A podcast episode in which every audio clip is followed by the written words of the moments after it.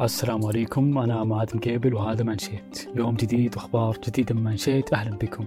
في حلقة اليوم راح نتحدث عن اعتماد الدليل التنظيمي لإدارات التعليم العام ونستعرض تفاصيل القرار وأثره على التعليم.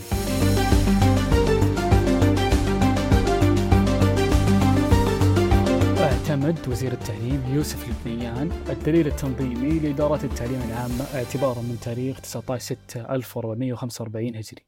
حيث يعزز الدليل تفويض اتخاذ القرارات وتفعيل المفاهيم في التخطيط التشغيلي والتنفيذي وفقا لرؤية 2030 وتضمن القرار أن تتولى إدارات التعليم العامة إدارة عمليات التنفيذ والتغيير والمواءمة بما يتناسب مع الدليل الإجرائي لإدارات التعليم وطبعا بالتنسيق المباشر مع كافة قطاعات الوزارة ذات العلاقة. وورد في الدليل التنظيمي لإدارة التعليم العامة الهيكل التنظيمي الجديد لإدارات التعليم العامة والتي يتضمن التالي. أولا إدارة الأداء التعليمي. أصبحت تضم خمسة أقسام وهي الإشراف التربوي التوجيه الطلابي والنشاط الطلابي والتعليم المستمر اللي هو كان تعليم الكبار سابقا ووحدة القبول اللي هي كانت الاختبارات والقبول سابقا. ثانيا إدارة الطفولة المبكرة واللي تضم قسمين.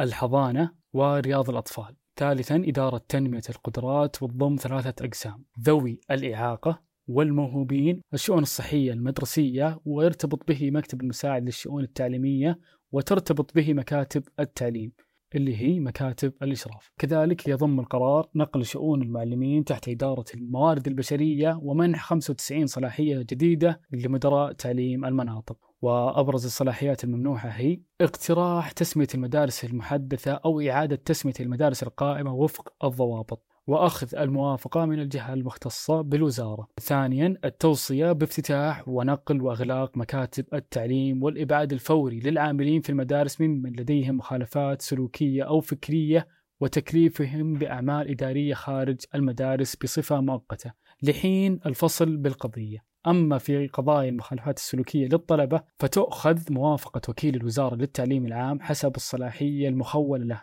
بقواعد السلوك والمواظبة عدا حرمان الطالب المخالف من الدراسة للعام الدراسي الذي حدثت فيه المخالفة. ويهدف الدليل إلى تأسيس إطار تنظيمي مبني على أفضل الممارسات في هذا المجال لرسم علاقات اتصال واضحة لمختلف المكونات التنظيمية للوزارة. ولذلك لمساعدتهم على تحقيق أهدافهم بفاعلية أكثر وممكنات إدارية أكبر من خلال بناء الدليل التنظيمي المتكامل لتعريف الأهداف والمهام والارتباطات التنظيمية لإدارة التعليم العامة بكافة قطاعاتها الإدارية. إلى هنا انتهت حلقتنا لهذا اليوم. نذكركم بتحميل تطبيق منشيت للاطلاع على المزيد من الأخبار والفعاليات المقامة في المملكة. موعدنا معكم غدا. في أمان الله.